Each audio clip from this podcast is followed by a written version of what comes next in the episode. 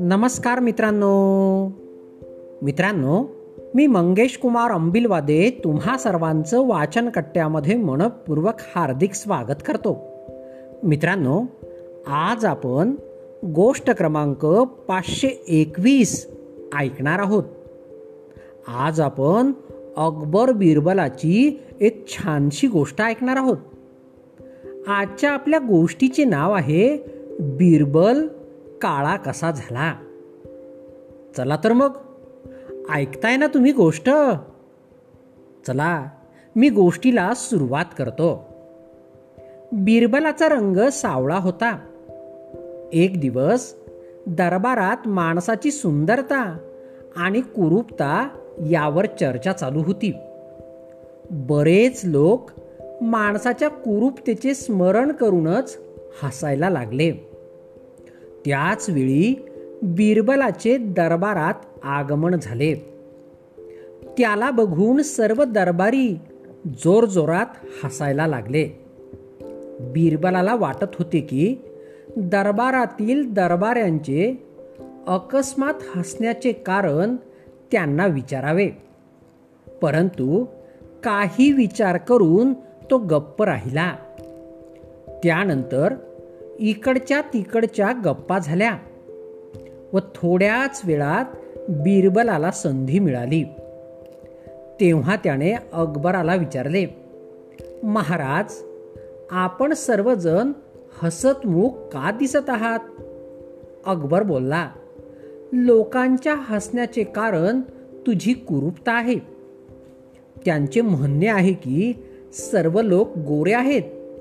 परंतु बिरबल काळा कसा झाला? बिरबल बोलला मला खेद वाटतो. आतापर्यंत याचे कारण कुणालाही समजले नाही.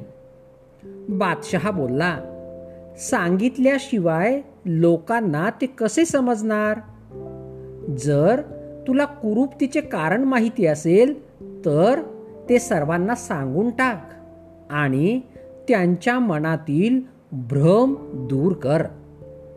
बिरबलाने उत्तर दिले महाराज ज्या वेळेस परमेश्वराने सृष्टीच्या निर्माणाला सुरुवात केली तेव्हा सर्वात अगोदर त्याने झाडांची व वेलींची निर्मिती केली.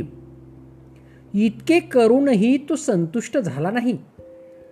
त्यानंतर थोडा वेळ आनंद उपभोगला आणि उत्तम जीवांच्या निर्मितीचा विचार करून त्याने मनुष्याची रचना केली. तेव्हा त्याने अति आनंदित होऊन मनुष्यांना सर्वप्रथम रूप दुसरे धन तिसरे बुद्धी आणि चौथे बल प्रदान केले. चारी गोष्टींना लांब लांब ठेवून सर्व मनुष्यांना आदेश दिला. या चारही गोष्टींमधून ज्याला जे पाहिजे असेल ते आपल्या इच्छेनुसार घेऊन जावे. या कामासाठी एक ठराविक वेळ ठरवून दिलेली होती.